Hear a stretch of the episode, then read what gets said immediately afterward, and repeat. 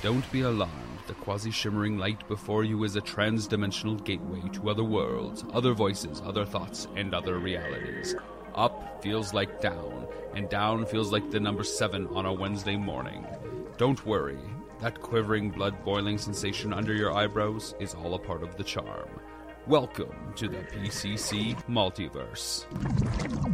And we're back with another episode of the Pop Culture Cosmos. It's Gerald Glassford coming right back at you here from Pop Culture Cosmos, Game Source, of course, Inside Sports Fantasy Football, and the Lakers Fast Break. We truly appreciate everyone out there listening to all of our great shows. And if you can, please give us that five star review wherever you get your podcasts. Plus, if you can like, share, subscribe, follow, or do whatever it is that you can to support us right here at the Pop Culture Cosmos, Game Source, Inside Sports Fantasy Football, the Lakers Fast Break, the Happy Hoarder, everything that we do in Humanica Media, popculturecosmos.wordpress.com, and of course the great stuff that we do out there. But it wouldn't be a Pop Culture Cosmos without telling you we do such great things out there on Facebook. We cover the latest news and trends in pop culture on Facebook each and every day. Plus, we have a ton, absolute ton of tabletop RPG videos and so much more right there for you at Pop Culture Cosmos on Facebook. And if you could support all that, it is sincerely appreciated. But it wouldn't be a Pop Culture Cosmos without my good friend. He is the mastermind behind everything The Happy Hoarder, plus Humanica Media. You got to go ahead and check out what he's doing today at humanicamedia.com, plus also as well the Pop Culture Cosmos' favorite place to go for everything pop culture, The Happy Hoarder on Facebook and happyhoarder.com. It is my good friend. It is Josh Peterson. What's up, man? Whoa, whoa, whoa! That Yes. background change was nice. Like it was is well timed and it's awesome. I'm good. I'm good, man. How are you? I uh, yeah, yeah. I'm uh, I'm good. I'm good. Christmas is over. Just in recovery mode. How about yourself? How was your Christmas? Doing okay, doing okay. Although I am a casualty of the Southwest Airlines cancellation debacle. Uh, I had to wait in a line for several hours before we were able to go ahead and get a new flight, but that got canceled too later this week. And unfortunately, I had to go ahead with another airline. So I will be heading out to Seattle at some point in time this week. And it's just very disappointing to see thousands of travelers here in the United States because of one company's ineptness and their outdated system and outdated policies come back to bite them in the butt. You know, it's annoying. They shouldn't sell tickets if they are going to have, or if they even suspect they're going to have issues like this. They shouldn't be selling tickets. I mean, every year there's cancellations with airlines because of weather issues, and we know that there's been some extreme weather issues this winter, and and I get that, I I understand that, but this goes beyond that. This is, you know, some airlines have had issues with the weather, and that's expected because of just the sheer problems. But when you have issues that pile up on you because of an outdated system, yeah, it it's been really hard on a lot of people. And I feel more fortunate than others because I was still here in my home in Las Vegas dealing with this issue. So I know there's a lot of people that have been stranded for days. And I'm hoping that something gets done about that because, again, to do this to so many thousands of people across the country is just it's just unfair. Yeah, yeah, exactly. I know my my mother-in-law came out for Christmas and she had issues. It was the day before her flight was supposed to take off. They canceled her flight and I know she had to go online searching for frantically searching for a new tickets to get out here. So yeah, it's it's it's a bummer all around. Oh yeah, and as soon as they were having, you know, or they were starting to have their issues, the other airlines price gouged everything to where it would cost course, thousands of dollars. Of course, they they're going to take advantage of uh, the incompetence of their competitors. Absolutely, indeed. But my thoughts and uh, hopes are for everybody affected by this to go ahead and find safe travel, or that you have found safe travel back to your destination. I know that your frustrations with Southwest Airlines is going to be there for quite some time, and they will pay the piper at some point in time if they haven't already. So, yes, uh, definitely our thoughts are there with everybody affected by the Southwest Airlines debacle. But we're going to try and uplift those spirits today with the Pop Culture Cosmos. It's the best of Josh for 2022. I've already said it, it, my piece on the best in pop culture for 2022, but I might be adding some things because I actually got a chance to catch after my airing with Melinda Barkhouse Ross. I got a chance to catch The Witcher Blood Origin, The Fabelmans, Banshees of Inisherin, even though it's spelled Inisherin, they say in the movie Inisherin, plus Knives Out Glass Onion. Are any of those being added to the best of 2022 or the worst of 2022? We'll talk about that. Plus, also as well, again, Josh will elaborate on his best of pop culture for 2022 in detail. What are we looking forward to in 2023? Josh will elaborate on that because already Melinda and I have talked about that as well. And maybe we'll talk a little bit about Avatar reaching a billion dollars. And of course, also as well, Top Gun Maverick destroying records for Paramount Plus before we head out on the show today. But first, my friend, it is the best of pop culture for Josh in 2022. So you and I have been doing this quite some time. We went, we, we used to do it like these are the best TV shows, these are the best movies, these are the best video games, blah, blah, blah, like everybody else does. But I figured we combine it into one entity where you have no limit, you have uh, no structure, whatever hits you in pop culture the right way, you should mention. So, my friend, I turn it over to you.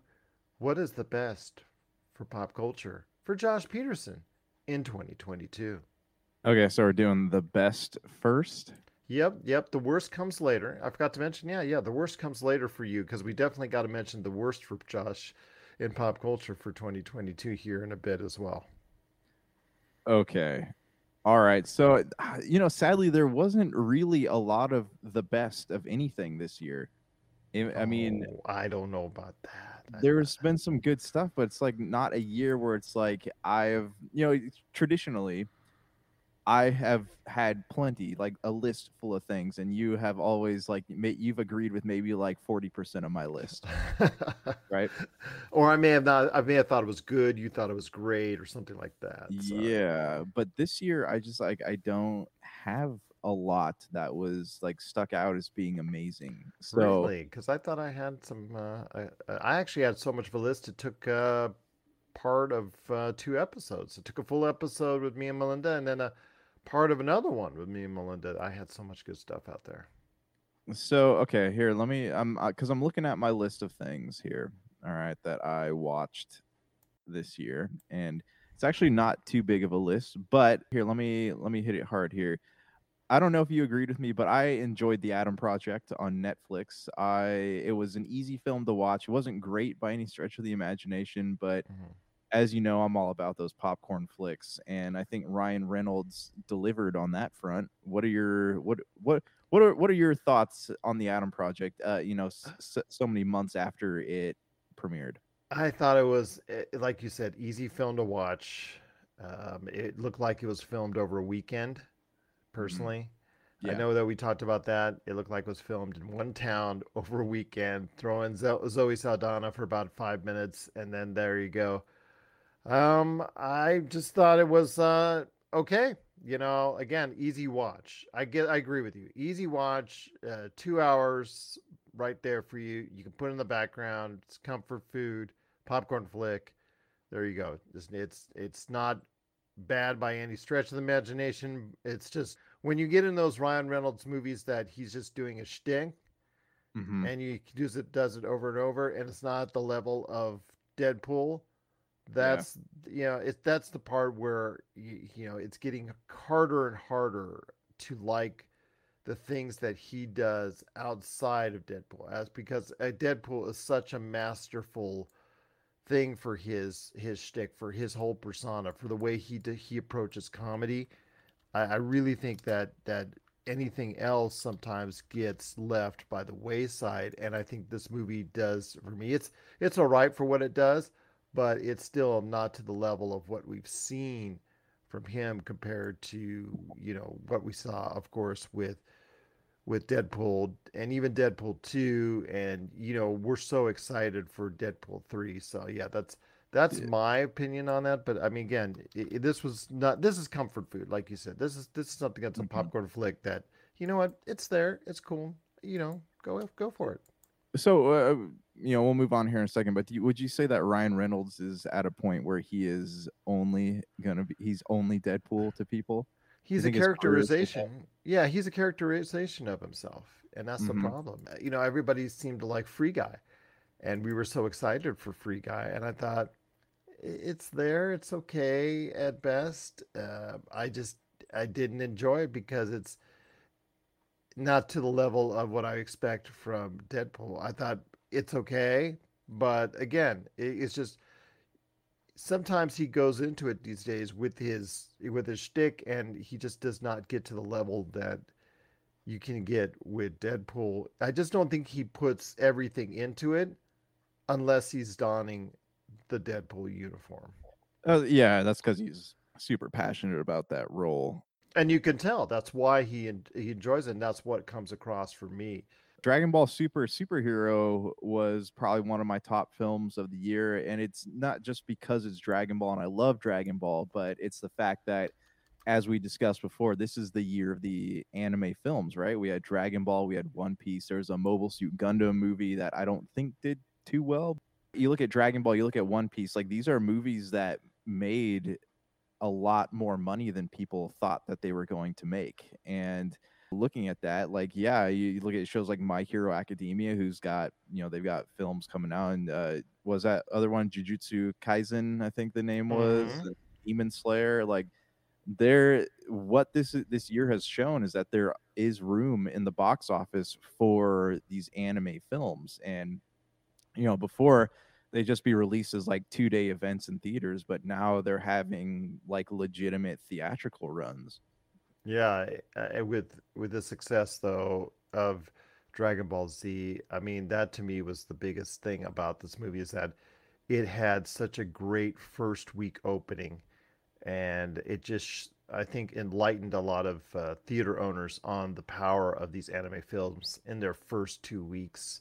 It's mm-hmm. something I think that they should take notice that the power of Crunchyroll and Netflix and all these streaming entities that support like Hulu of the anime genre that you can front load a movie at the box office and get a great return if you don't put a whole lot into it. If you could put like five to ten million dollars into an anime, you can get a turnaround of 20, 30, 40. And In the case of Dragon Ball Z, I think it earned quite a bit more than that. So yeah, definitely uh, something that you can take a lot of interest in as far as going to the theaters and checking out an anime movie and it being a success at the box office. That's what I really take away.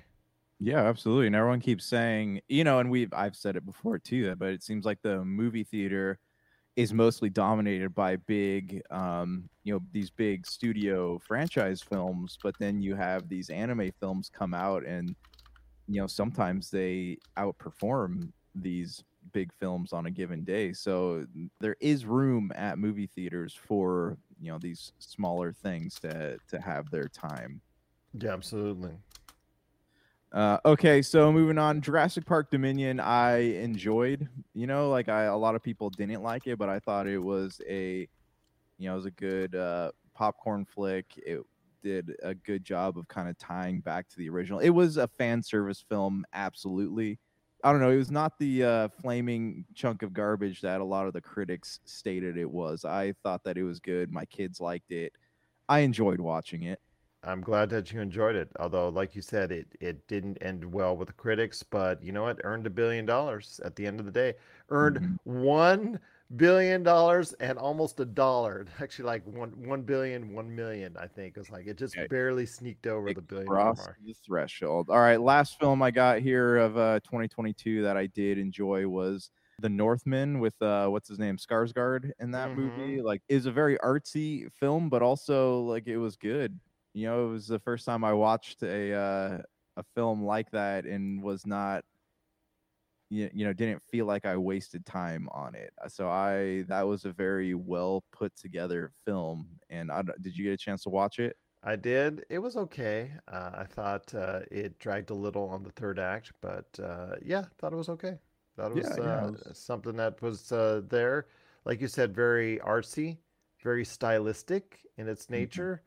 But yeah, didn't um, displease me in any way. It's just it was there. It was pretty good. And then Yeah. um, yeah, No, so it, it definitely uh had something going for it. Video games here, I got God of War Ragnarok. That's something I'm like I think I'm about to finish. I'm like 60 hours in and I don't know if I'm about to finish it yet, but uh I'm at the final charge towards Asgard, so I'm assuming that I'm going to be done here in the next couple days. So that was good. I not as you know, Elden Ring is obviously like the best game of 2022 to a lot of people, but you know, I feel like God of War Ragnarok definitely earned the nominations that it got at least.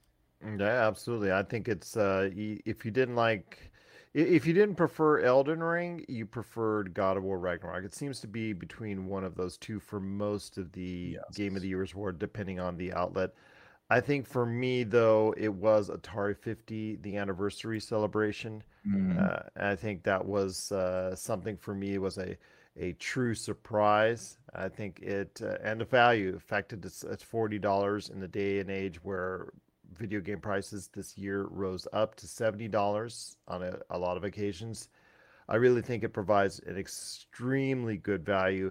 It's a nostalgic trip. It has a full documentary with it, and yeah, it just absolutely was a great explainer for Atari and my hopes for Atari to center itself now that they finally shed themselves the the albatross known as the Atari VCS as they stop production of it maybe they can go ahead and uh, I guess start making games and just focus on making games instead of worrying about a console or anything like that and become a a I don't know even a mid-tier developer once again because they've got such a great library of games that they can take inspiration from and create a, a new companion to it that's a modern remaking. They made some of these modern they modernized actually quite a bit of the games in Atari the Anniversary Collection while still maintaining several options there of the old style way it was played before. So yeah, it definitely mm-hmm. was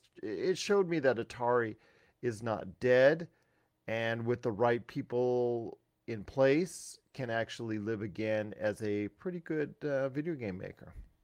Yeah, well, I mean, hopefully we get to the point too where they don't just become known as like a throwaway company for millionaires, you know, to come in and be like, "Oh, I have an idea," and then it ends up not doing well, Yeah. and it goes on to the next ownership. Like they need somebody who actually cares about video games and they're running it, and they need to actually create some stuff outside of you know the 2D games that they made before. Yeah. You know, kind of step into the new century a little bit. I would love a remaking of Adventure. Just uh, you know, just put it into like a context of an Elder Scrolls or something like that, and seeing it through the eyes of the modern era, Yeah. making it making an adventure of adventure once again. So that would probably be my first thing I'd I'd go ahead and cover. Thanks for checking out the PCC. You know, the pop culture cosmos. We'll be back in one moment. You've heard others, but nothing could prepare you for the shameful stupidity that is the Jock and Nerd Podcast. Hear Imran, So if you offend everyone at once, it all it's a wash. I've covered everybody. Anthony, Sorry, I was texting. Say that again. and Rug Boy Yeah, whenever there's a snowstorm, my slack hole tightens up. as they talk over one another. Just exactly Uh, the same Connor as, was Je- the as fucking Jennifer. Terminator. We're talking over each other. It's fine. Sorry. Swear and ask you for money. Just give us the money. Witness the hubris as they claim to be the world's authority on comic book movies. Who said? Never said that. You've never said that. Who cares? A jock said that. Comic book, TV, movie reviews, news, and whatever they choose. Available on Apple Podcasts, Spotify, and wherever you find your favorite podcasts. The Jock and Nerd Podcast. It's campy, silly, goofy fun. Seriously, people really listen to this. Uh, Jock and nerd.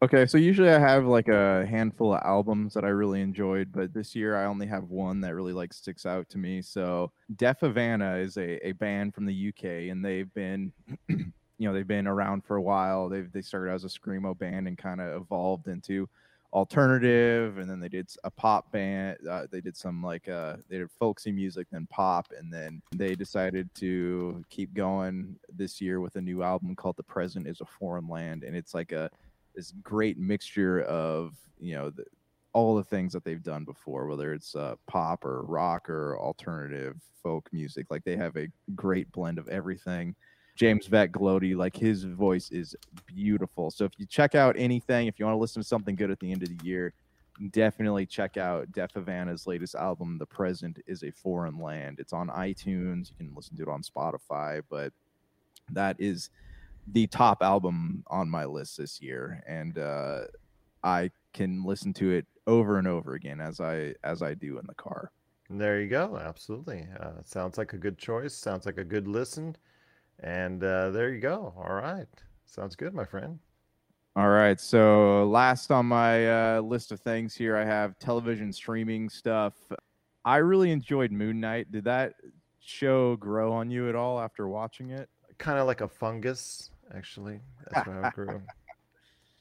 Okay. Yeah, so but do, I I, mean, I think it's probably one of the worst uh, Marvel TV shows I've seen of the Marvel TV shows. Yeah. I don't know. I was I I enjoyed it. I enjoyed it more than Miss Marvel. That was uh Well, they both were not very high on my list as far as TV shows are concerned. The Marvel Yeah. TV shows. Yeah. I mean everything that Marvel, and we'll get to this when we get to the worst stuff. But a lot of the things they did this year was pretty bad. They but- both weren't the worst of pop culture for 2022, but they were on the lower side for me. I'll just put it that way. Yeah, yeah, I I agree.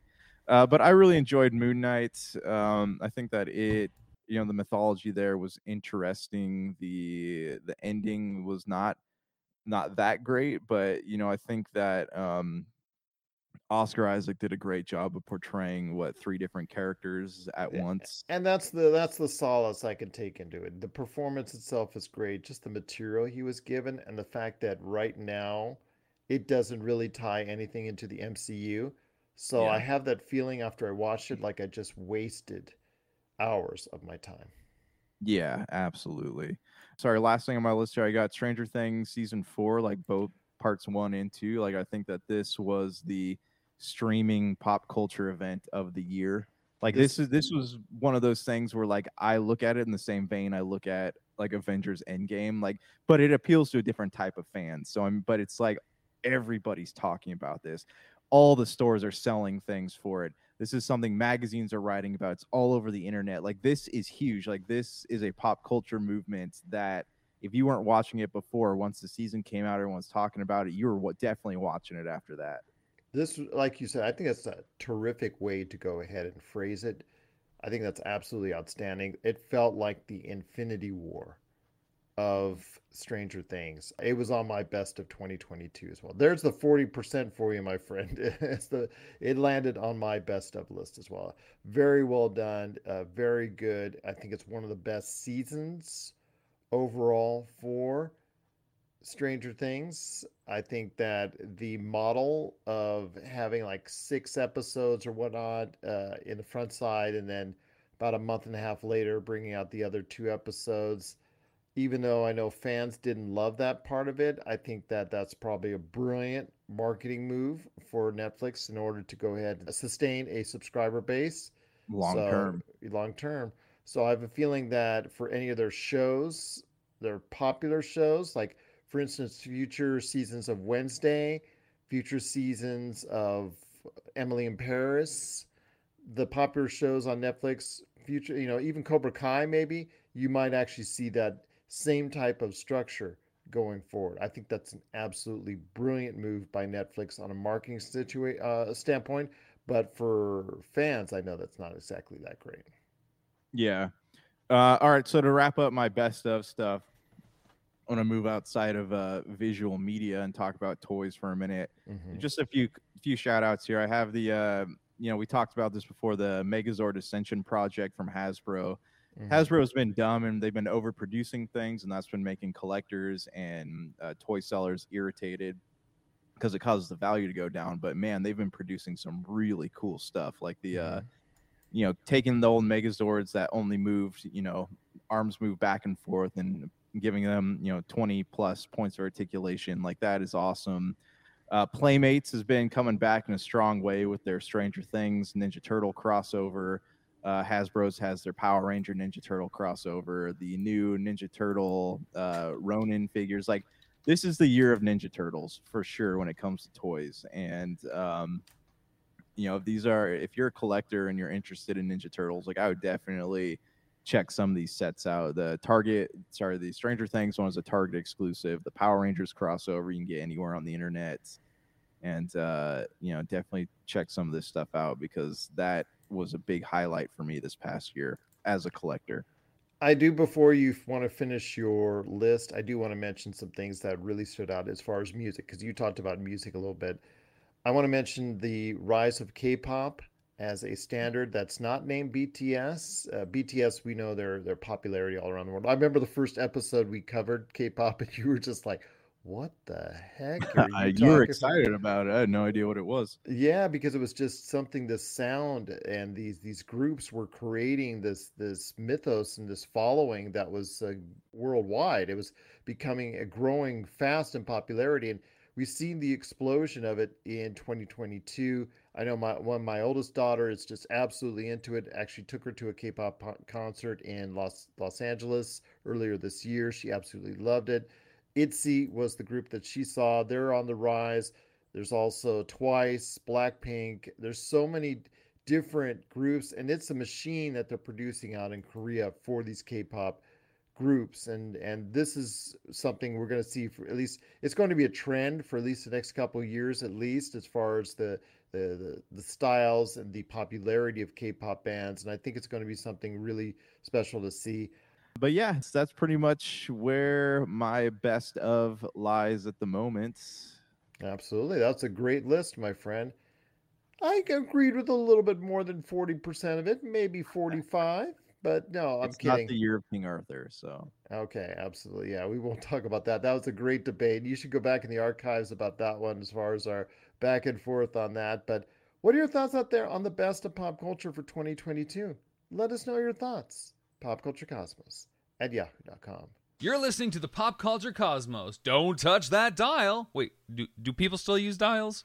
Check out what's been going on with the Pop Culture Cosmos show and the PCC Multiverse. I see the potential for basically like another Netflix kind of paradigm shift where here comes this other major player. They have a ton of resources. Apple could change the way that entertainment is consumed. They say it's the only time this year that you'll have stars from each brand battling each other, and we know it's not going to be the case, but they like to say that, and more power to them, I guess. Well, it's a big first step, bringing all those superheroes together. There were definitely some parts of the movie that I that I really enjoyed, and then there were some parts that I thought just kind of fell short of expectation. Part of it has to be something to do with how it's being promoted, and this is a thing where audiences do not agree with critics. That's the Pop Culture Cosmos show. And the PCC Multiverse every week on Apple Podcasts. And over a dozen of your favorite streaming and podcasting options. We're back with the Pop Culture Cosmos. It's Josh the Great. As Josh Peterson's here, along with me, Gerald Glassford. Still got a half hour to go. We've already talked about the best for Josh in pop culture for 2022. Also for Melinda and I. We've also talked ourselves about the worst in pop culture, but Josh hasn't finished his list. He we're still going to talk about the worst in pop culture for Josh Peterson for 2022. Okay. All right. So we we going over to the dark side now. Lay it on me, man. All right. So I want to start with Doctor Strange and the Multiverse of Madness. Uh, that was a pretty bad film. It was I was- disappointing. yeah, I agree. I was expecting. I don't. I mean, I don't know what I was expecting. You know, like Sam Raimi. Like I, I love the guy, but it's been so long since he's made a movie that I actually enjoy. Like I see why Scott Derrickson stepped away from this film because it did not know what it wanted to be. You know, and it took pre-existing Marvel mythology that they had developed really well in a WandaVision, and they turned it on its head. And I think that it left me. eh, I walked out of the movie theater wondering like, what in the world did I just watch? And then like I still couldn't like piece it together even a week later. It's on the lower tier of my list as well of uh, my MCU list, which you can catch at popculturecosmos.wordpress.com. It is on the lower ebb of uh, the movies that I've watched in the MCU. Yeah, yeah. And then on the other side of that, we have the DCU or DCU, whatever it's called. Uh, Black Adam was kind of a a letdown. You know, that was uh, we we just watched that this past weekend, and I gotta say, man, it was it felt like a bro, a B tier bro movie is what it felt like. The everything from the soundtrack to the writing to like an entire movie of The Rock just floating around making faces. Yeah, it was disappointing as well. I, I thought it was something that it could have been a lot better. Pierce Brosnan was uh, sensational in the film. Oh, yeah. And unfortunately, he outclassed The Rock in this occasion. And I'm a huge fan of The Rock, which I thought was really disappointing. I thought, like you said, he just barely emoted throughout the entire film and low key rock throughout the entire film is I don't know, it just doesn't do it for me. You know, when he's able to go ahead and, and really relay in his acting skills, that to me is something much more enjoyable about a rock film and and able to go ahead and show his range. He wasn't able to do that here because he's always, you know, angry at something.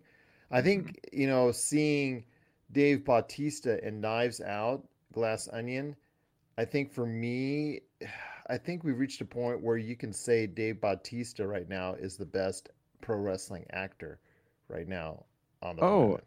absolutely. I mean, even that role, he had a brief role in um Blade Runner. Blade Runner. Yeah, and I remember thinking like, wow, the guy hardly said anything, but dang, I felt the emotions coming off him right in that moment. Yeah, absolutely. He, you know, The Rock still can kill it when he wants to, but Black Adam just really didn't do it for him. Yeah, yeah. Uh, so that's that. Those are my films there. Uh, in gaming, the you know letdowns. Gran Turismo Seven was kind of a letdown for me. I don't like this new generation of games we're moving into where everything has to be online all the time. With Gran Turismo, like I live out in the country, you know, so my internet's not always spot on. And when I'm having issues connecting to PlayStation Network, I can't play the game. So, you know, I spent $70 on a game that I can play maybe 60% of the time that I actually want to play it. Oops, that's not good. That's not good at all. Yeah, it's kind of like uh, the Assassin's Creed games, right? Where you have to be connected in order for your saves to work. So if you play it, then your internet goes out, and then you play for another like six hours before realizing it, you lose everything. So yeah, that was kind of a bummer for me. Television streaming, I think the only thing that really stuck out to me as being bad was Halo season one. Yes. Yes, you and I are on the same wavelength. I think we were. That was that was no doubt. That was on my worst of list. That was pure trash. Yeah, it it had moments. I like told had, Melinda you would that would be on your list. Yeah, yeah, it, yeah. Because it. Okay, correct me if I'm wrong, but it had moments right where you could like glimpse potential. No, you But- were you were t- trying to get me every week, Gerald. Just give it a chance. Just give it a chance. I know, And but that's what I kept saying though, right? Like it had moments where you could glimpse the potential. It but was a it just- stinker, man. It was a stinker. Yeah, yeah. It just like kept on like I don't know, it's like those videos where like you see dogs trying to like jump onto furniture and they end up like hitting it. it that's like every week was like them trying to reach for something and then just falling flat into a wall or something. It and doing I its best to destroy the Halo mythos and all Yeah. the backwork of the games, good or bad, at the same time. you know, obviously I have to at least watch the first two episodes of this next season to see if they're able to salvage what was there. But man, I have to say, like, I am absolutely bummed out. And I got a buddy who's a big time Halo fan. It's like the only thing he plays anymore, and he was he was heartbroken over this series. But you and I said, bad or good, we would support video game entities on mm-hmm. other media. And as bad as it was for us, I'm going to do the same. I'm going to check it out when the next season comes around, no matter how much pain I go through. Yeah. Do you want to talk about The Witcher right now, or should we save that for later? Go for it right now, man. Okay, so for everyone listening, I was watching The Witcher Blood Origin the other night, and while I was doing this, I text Gerald and I was like, "Hey, this show is terrible." like, I, I mean, I didn't say it that bluntly. I said the CG in the show was pretty awful, and uh, it reminds me of you know, it was a Mortal Kombat Annihilation, not a great movie, but you didn't realize how horrible it was until the end when they had that dra- that dragon fight on the on the pyramid thing. And uh, that's what happened in The Witcher. Like you had the the Witcher, the the mainline show, like you could tell they put a lot of money, a lot of budget into their their creature animations, but in this one, it wasn't it wasn't there it was just like everything was shiny like it looked like a piece of computer animation from the late 90s it Well- was not good Uh, the fantasy genre wa- had its real highs and lows this year when it comes to uh, House of the Dragon and Lord of the Rings, The Rings of Power. I thought they were very good representations. Uh, I didn't love House of the Dragon as much as others did, but I still thought uh, absolutely some great production values. They did spend a lot of money on that, and it showed. Along with Lord of the Rings, you know, they spent a half a billion dollars on that, and it showed.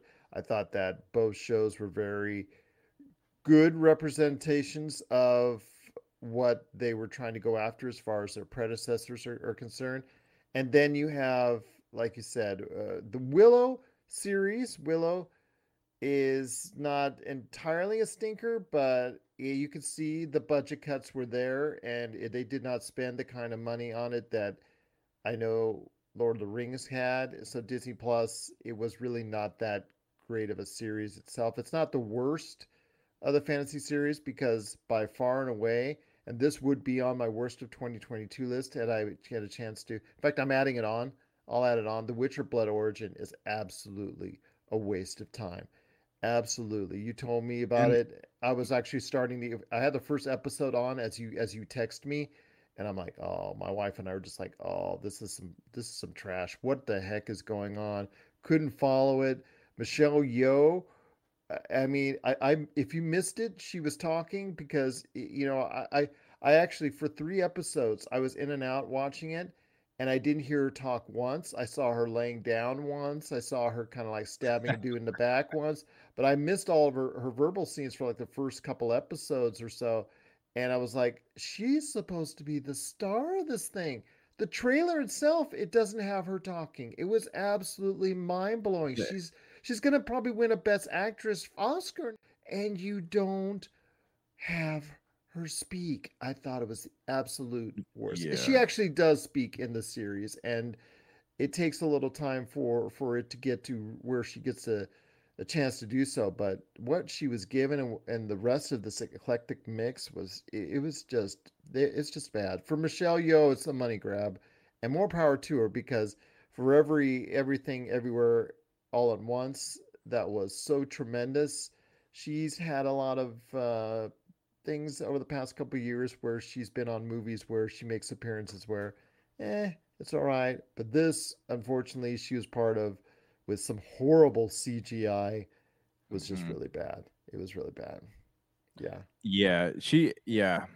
I yeah, they they and even like in the first episode when she's talking to her, you know, what was her student formerly like and I it- missed that, and I was like, man. Yeah, but it I actually went and rewatched it, and I actually saw that part. Yeah. none of it made any sense though. Like it was just all of a sudden she like hates him and it's like, okay, now I'm gonna teach you stuff. Like uh, there's no logic to the story at all. It's it seems like it's pure fan service. Like they're just showing they're trying to take what was great about The Witcher and then turn it into something like Game of Thrones, and it just doesn't it doesn't work. And it makes no sense at all why this is a, uh predecessor to The Witcher. Wh- Why is this happening before The Witcher? The Witcher seems like it's actually older Mhm. as far as its origin date than Blood Origin, which makes absolutely no sense.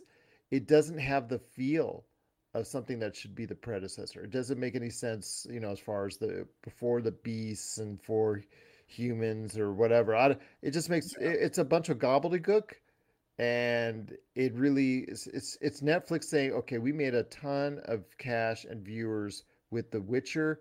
Let's make an offshoot and throw Michelle Yeoh in there because she's she's uh, a very popular actress right now, and see what sticks. And it, unfortunately, it doesn't stick. Yeah, well, I mean, it's the same thing as like the Rings of Power, you know, on Amazon. Uh, It it's the same exact concept. Like we have Lord of the Rings rights, we might as well use them, even if there's no mythology based on this.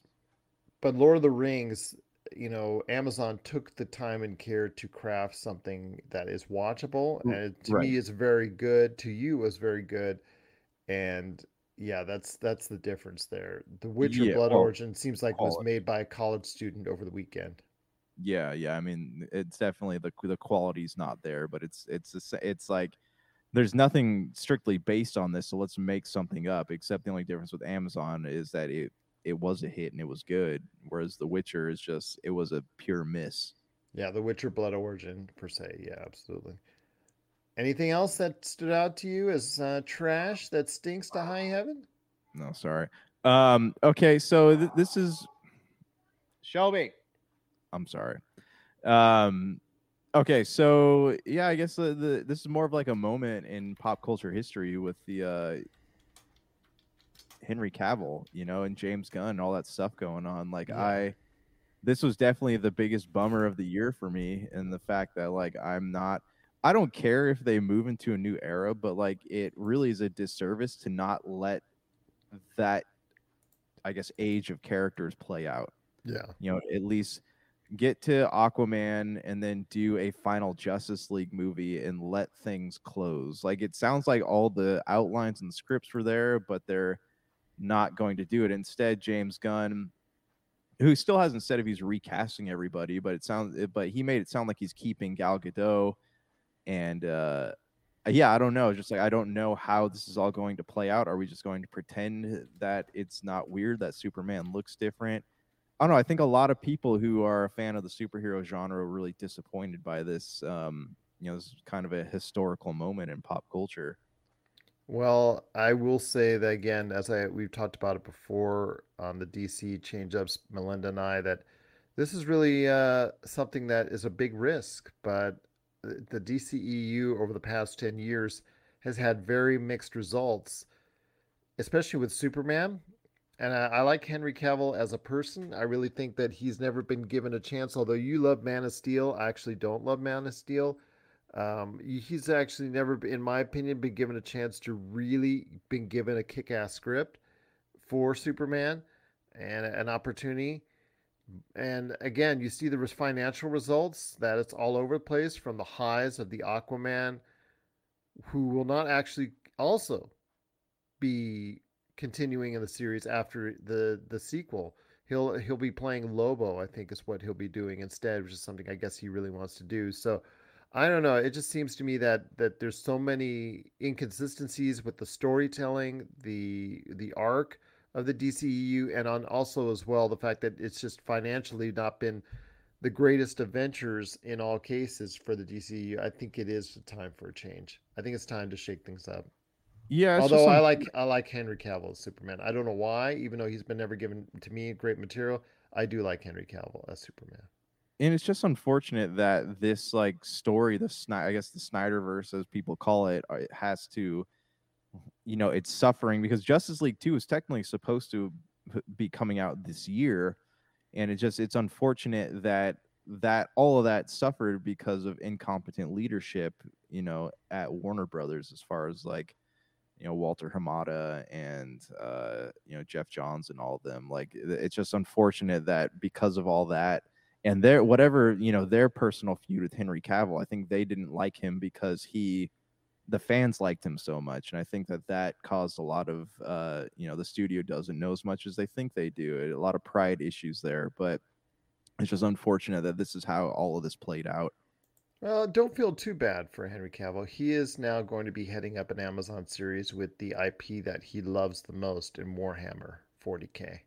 So yeah, don't feel too bad for him. he la- I he landed on his feet real well. Pardon the pun with Superman. Nice. Yeah, no, I mean I like Henry Cavill. Like I, I've you know I thought Man Man from Uncle was really good, and you know what was he in before? I don't Uh, remember. Mission Impossible. Mission Impossible. Yeah, you know I I like a lot of the things that he's in when he's not Superman, but he is, as The Rock so plainly put it, he is my generation Superman. Anything else that stood out to you this year as far as some stinkers are concerned? Oh, that's it, man. That's all I got for you. All right. Well, you let us know out there your thoughts on the worst of pop culture in 2022. And if you want the best of pop culture in 2022 as well, let us know your thoughts. Popculturecosmos at yahoo.com. If you're in the Las Vegas and Henderson areas and are looking to buy, sell, or trade the best in classic or current video games and pop culture collectibles, there's no better place to go than Retro City Games. From Xbox to PlayStation, Nintendo to Atari, the great crew at Retro City Games provides the best place to go for all your gaming options. Stop by their two awesome locations in Henderson and also the Las Vegas Strip, or follow Retro City Games on Facebook and Instagram for all the latest deals and new items. Without a doubt, there's no better place to go for your gaming needs than your friends at Retro City Games. Well, my friend, before we headed out, I did have a chance to catch up on some things to see if they would be added to the list of the best or worst in pop culture for 2022. We did talk about The Witcher Blood Origin bleeding my eyes as I was watching it. So we, you know, we talked about how bad that was. I did get a chance to see The Fabelmans Banshees of Inisherin, even though it's spelled Inisherin, it is Inisherin. I guess is how that's pronounced in the movie. And Knives Out Glass Onion. the Fabelmans is a kind of very much self biographical for Steven Spielberg. And this is Steven Spielberg's uh, basically it's his story about about how he grew up, how he he developed himself into the director that he came today. It doesn't exactly it uses the Fabelmans instead of the Spielbergs, but you can pretty much get the sense of, you know, how Steven Spielberg grew up. I didn't like this as much as other Steven Spielberg films. I thought it was okay.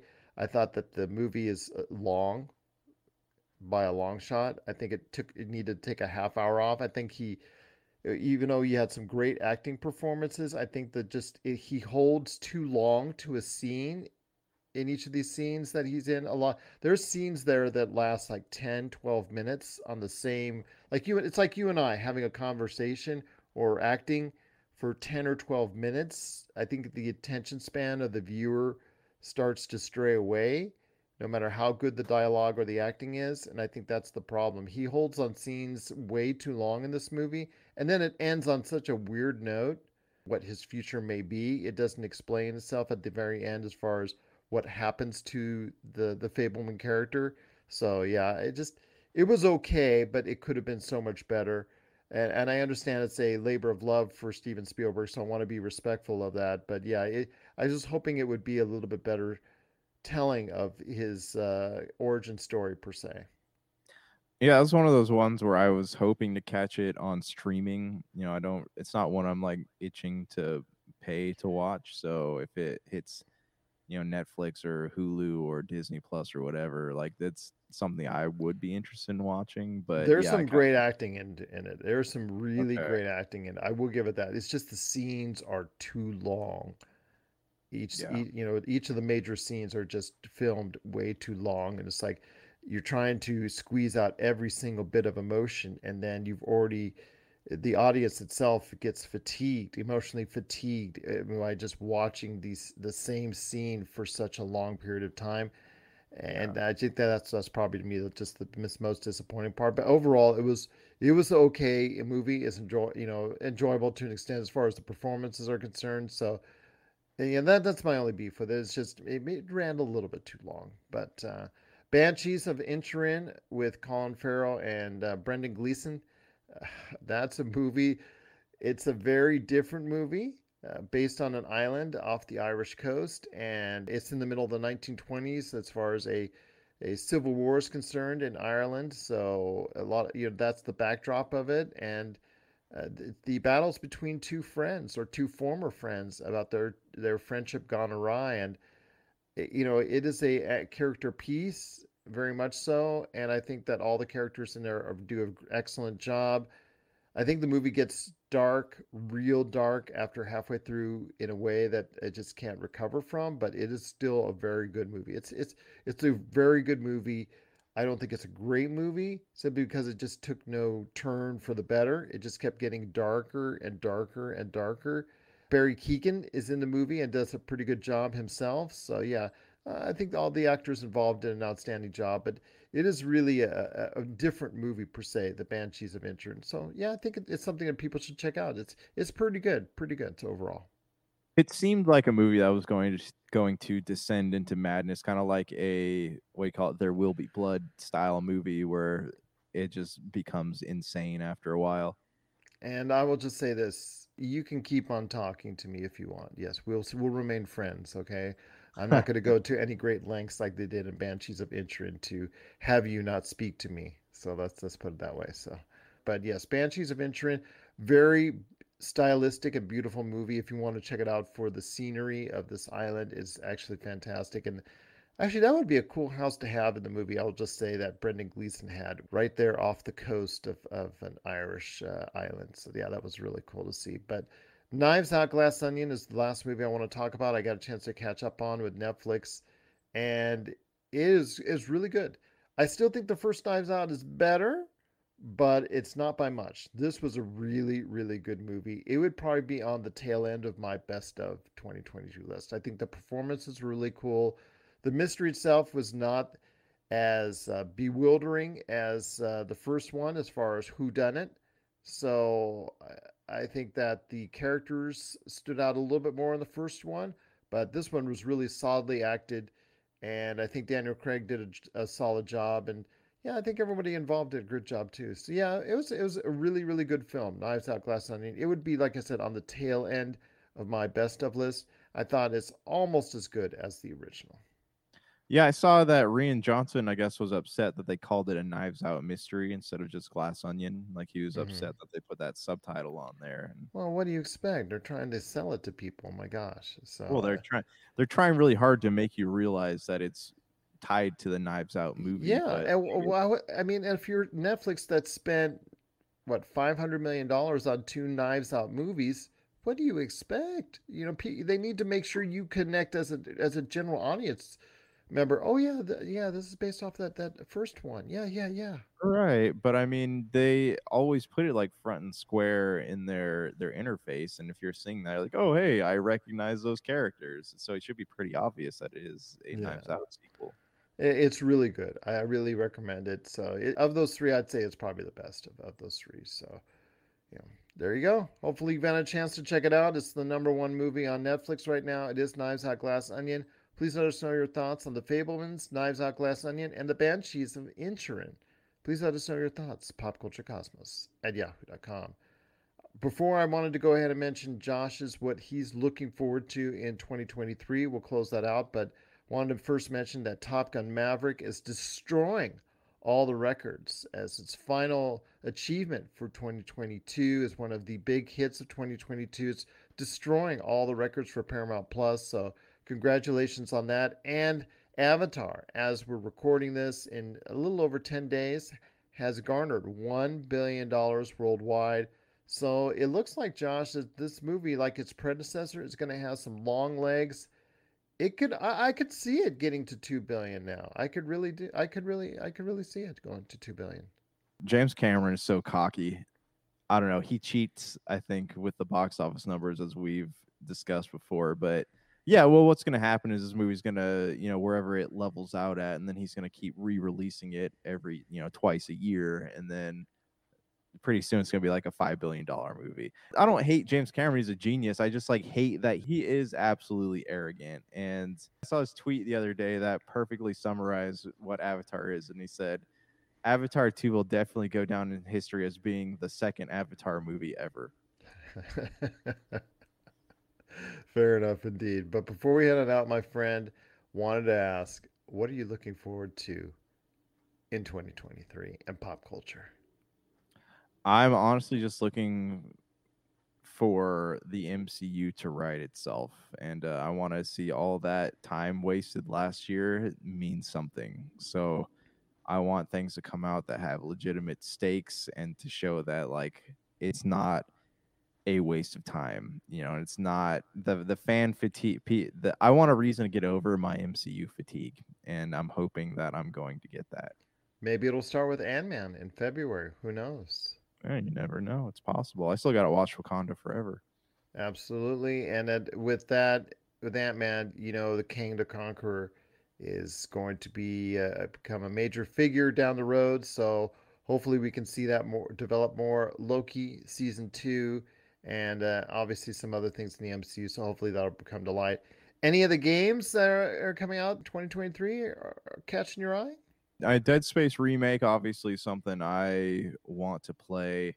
Final Fantasy 16 and Final Fantasy Remake Part 2, assuming they both cling to those 2023 release dates, are good luck. I want to play. I mean, I don't know what's going on with like Halo and Gears and like all these projects that have been rumored and promised by Microsoft. So I don't like right now, like I don't know what's coming out in some of these bigger franchises. So I, you know, I just know some of the other things that I'm excited to play, but you know the, the things that you would go to E3 and be excited about. I have no idea what's going on with any of that stuff because we've had these like sporadic gaming conferences that have discussed things that are like a month out, but we don't really there's no forecast into the future that we've gotten at all this year. So I don't know what to expect. It's uh, not very predictable right now. So I'm I'm kind of waiting to see, you know, when January February gets here what what is being forecasted. It'll be very interesting to see what develops over the course of the last year, especially in the video game world where so many projects were delayed into 2023. So I'm curious to see what actually holds their release date, what gets pushed into 24. I'm hoping to hear more about Mass Effect. You know me, I hold out hope for Mhm. that as far as something as far as within the Mass Effect realm. I know Mass Effect 4 is being worked on. I don't expect a Mass Effect video game wise until 2024. I'm hoping we can find out more definitive news on a series or a movie or something in the universe as far as Mass Effect is concerned, hopefully sooner rather than later. Yeah, absolutely. And I I would love to see. I know there was discussion of Henry Cavill taking up the role of Commander Shepard. So, But now would that he's doing this Warhammer thing, but knows? nothing nothing in Warhammer is supposed to materialize until like 2025. So he's he's got time on his hands. Well, let's hope that it's taken up by Commander Shepard, but we'll see.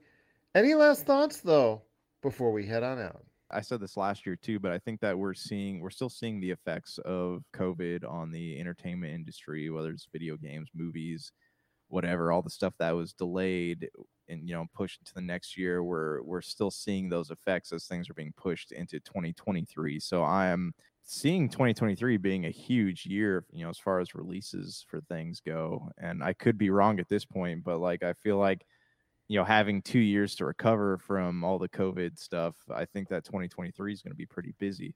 But before we head on out, my friend, I know you are going to be on paternity leave, and I'm so happy for you. I want to wish you congratulations to both you and your wife and your family on uh, the expected birth when either this airs or soon after. And I just wanted to go ahead and publicly say I wish you and the family all the best on that, and you take as much time off as you need. I know our conversations will be always great in pop culture whenever you decide to come back. I'll be touring CES here during the first week of January, as I always do, but to not be talking about it with you be sad, but I know it's for a great reason, and I'm wishing you all the best, my friend. I appreciate it, man. I mean, having little kids is it's an exercise in patience, you know, and not sleeping much. You know, you sleep when you die. Isn't that the phrase? Exactly. It's going down for the long rest. no, I'm already I'm getting that gray in my beard right now. It's happening already. Uh, watch out, my friend. Watch out. You'll miss it when they're older and uh, they're leaving the house because my kids are in their teen years, so they're they're on their way out uh, to go out and seek their fortunes in the world. And yeah, yeah, I miss those days when they were your kids' age. So that's all Yeah. I'll say. Yeah. Well, my friend, it's been great having you aboard, sharing your thoughts on the best and worst of pop culture for 2022. Looking forward to some great conversations with you and I in pop culture for 2023 right here in the Pop Culture Cosmos. So, for Josh the Great, aka Josh Peterson, This is Gerald Glassford. It's another beautiful day in paradise right here in the Pop Culture Cosmos and the PCC Multiverse. We thank you for listening. And here's hoping you have yourself a great